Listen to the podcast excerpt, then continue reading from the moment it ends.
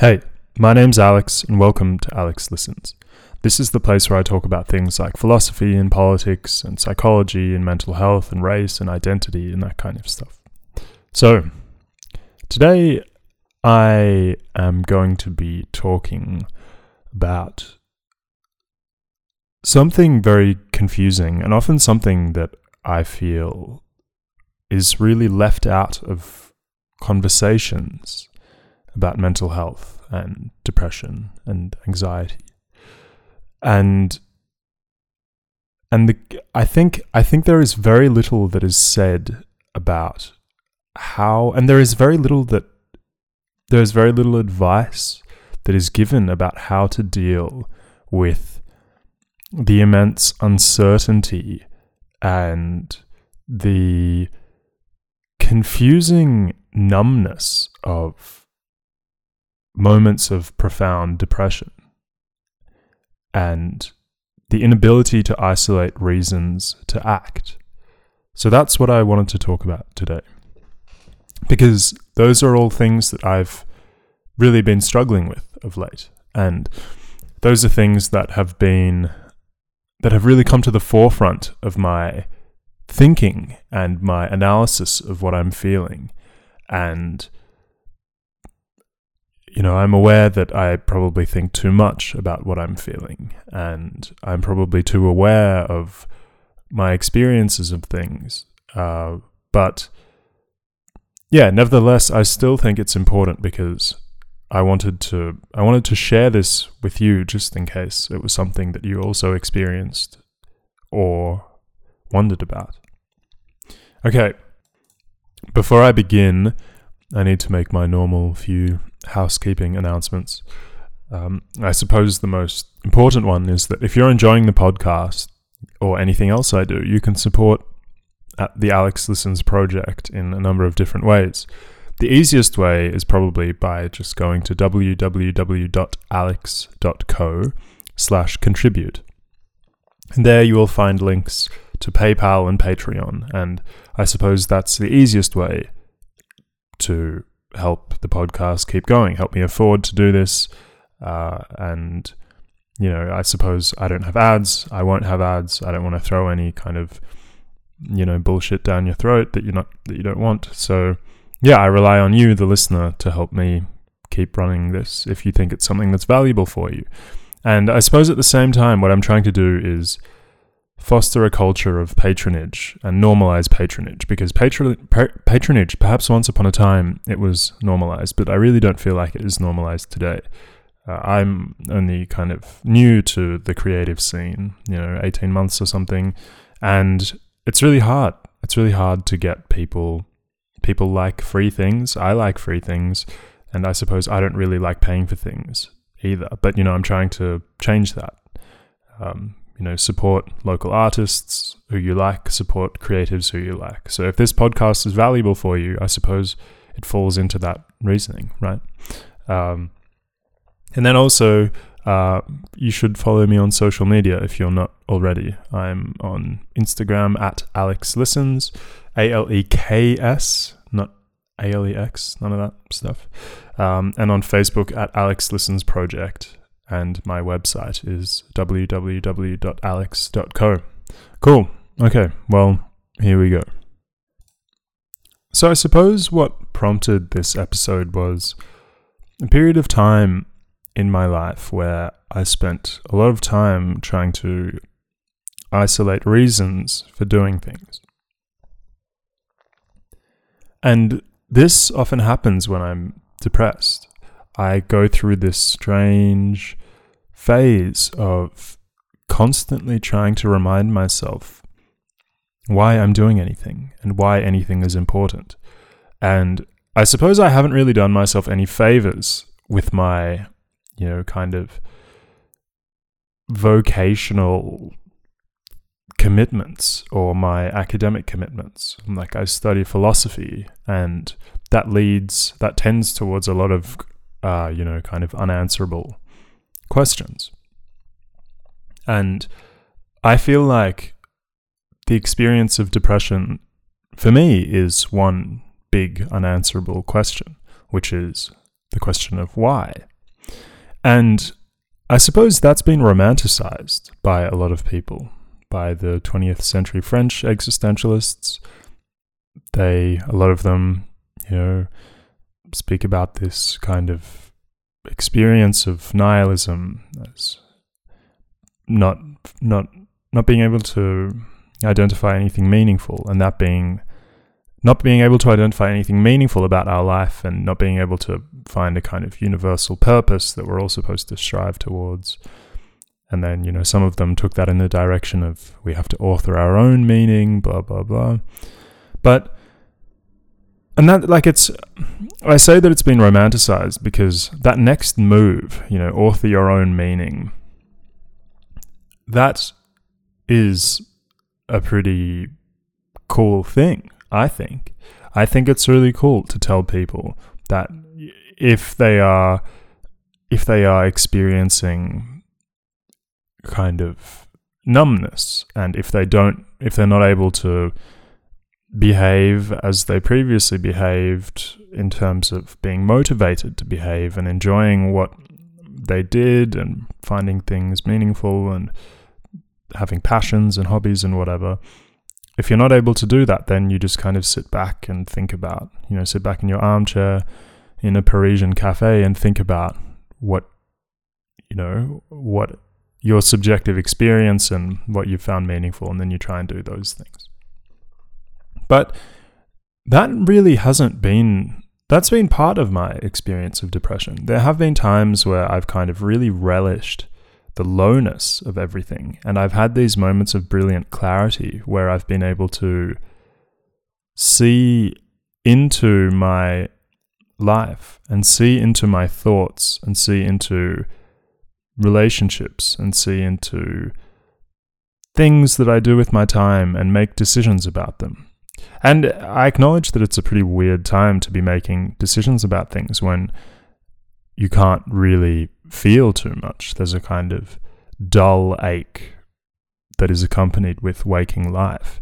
And that that often yeah, I guess sometimes, you know, it doesn't really lead to the most intelligent decision making uh, because of the lack of optimism or hope for the future.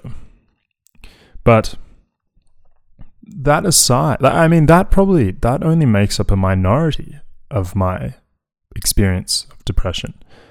A lot of the time, my my depression is banal and plain and dull and kind of slowly reverberates around my head and reminds me, kind of draws me back away from things that I do and kind of just basic consciousness. You know, a lot of the time I feel like depression is a really dissociative experience for me and it takes me out of what I'm doing.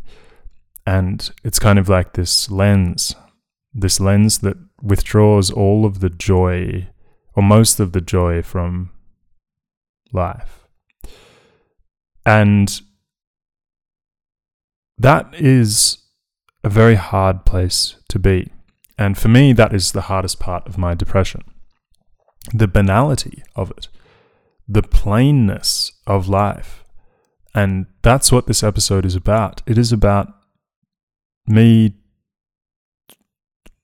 trying to share the ordinariness of the the way in which my depression makes life feel so exceptionally plain and so exceptionally dull and that has a far greater impact on that has had a far greater impact on my life than anything else that I can think of. And that is the scary part because I suppose for me, that's what depression does. For me, depression takes away the connection to things, or it really downplays the impact of my connection to things and to people and to myself. Uh, and I suppose I don't, I'm, it feels that phase of not really knowing what anything means and you know not finding things meaningful and you know maybe lean towards nihilism or whatever. For me that that's very familiar and that seems to happen a lot when I'm depressed. And that's been happening a lot recently. You know I kind of I don't know, don't know how to get out of bed in the morning because I don't really, I'm not looking forward to doing anything. And then I go back to sleep and then, you know, wake up again. There's some self loathing because I've slept in for too long. And then I get up and I, yeah, I just kind of quietly uh, go about doing things without without much of a connection to them. And something strange happens whenever I get to this point. Whenever whenever there is a real absence of color or joy or excitement or passion in my life, it seems like perhaps a coping mechanism for me, or the only thing that I really know how to do when I feel like that, is I begin looking for reasons for doing things. And this is one of the strangest and most confusing parts of anything that I've ever felt. This is one of the strangest consequences of being depressed for me because it kind of gives rise to this really fierce anxiety, this really gruesome worrying about who I am, what I do, and why I do it. And it's not pleasant. It's not a pleasant process. But it's very strange that what gives rise to that is this real dullness and this really kind of sedated and mundane interpretation of the world. It, that that is what is giving rise to this terrific and kind of brutal assessment of who I am and what I do and why I do it. And often I'm not able to answer any of the questions that I ask myself. And I I think that kind of compounds the depression. Although I think in the past, you know, when I was younger and when I wasn't really aware of what I was feeling, I didn't it was it was harder to it was harder to kind of do anything. I think you know for a long time I I don't know I wasn't doing much with my time, and I suppose I'm not you know I don't I don't really think about my day in terms of time and measuring productivity and whatever. I think I try to think about it in terms of doing what I enjoy and whether I've been able to enjoy doing what I enjoy. And my depression situates me to think about my reasons for doing what I enjoy. And most of the time, there are no reasons. And that is that is a hard thing to stomach. There are reasons, right? Like obviously I care about you know, I have these these particular political inclinations, and I want society to look a particular way, and I want people to. For example, the reason why I do these episodes on depression and mental health is because I want people to talk about their experiences, and I want this to be normalized as something that is accepted and acknowledged in society and something that people don't beat themselves up over because it's it's just part of some people's lives. And i suppose it doesn't sound or seem like depression discriminates. It, it seems like it is nearly universal at least in my generation um, to a certain extent that you know i guess people have more some people have more profound experiences and more protracted and extended experiences and others have you know kind of a few days of feeling low or whatever.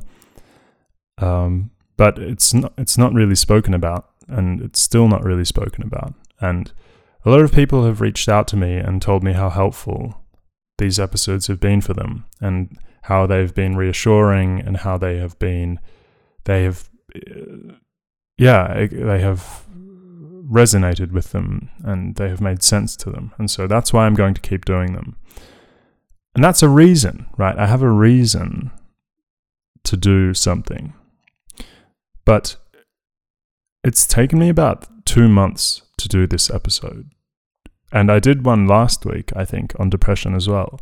And that took a really long time as well. As in, you know, it took like 20 minutes or whatever. I just kind of sat down and did it. But the motivation to do the episode to to be motivated was the real challenge and that is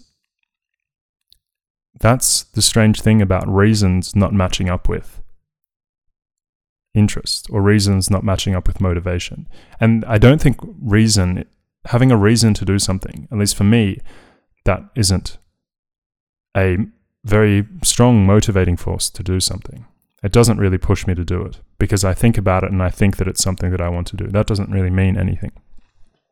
And this is where I tie back to the banality of this is why this episode is titled The Banality of Depression.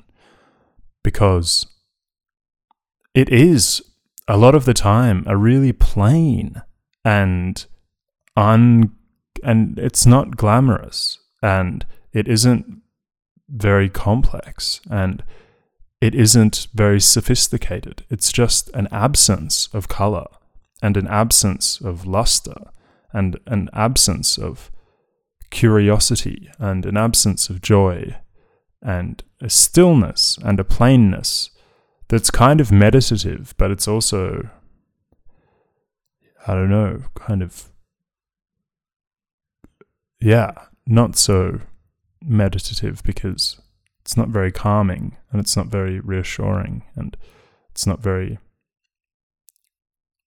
it's it's not a very hope inducing thing to go through. So yeah i i hope i've done a sufficient job of outlining what i mean by the banality of depression and how it is a colorless thing a lot of the time for me at least and yeah, I guess I just wanted to put that out there that asking, yeah. So, uh, yeah. I guess I, am not. I'm not quite sure what I hesitated there because I, I was I was going to sometimes at the end of my episodes I try and explain what I hope that the episode will do, but I don't I don't know. I don't really know what I hope this one will do. Maybe I hope it just expands your understanding of what experiences of depression might be like. Anyway, thanks for listening. I hope this was interesting and informative. If it was, send me a message. You can contact me on any social media platform, but really only two um, Instagram and Facebook, and I'll get back to you. Or send me an email contact at alex.co. Cool. Take care. Sending love your way. I hope the sun is shining wherever you are. And all the best. Bye.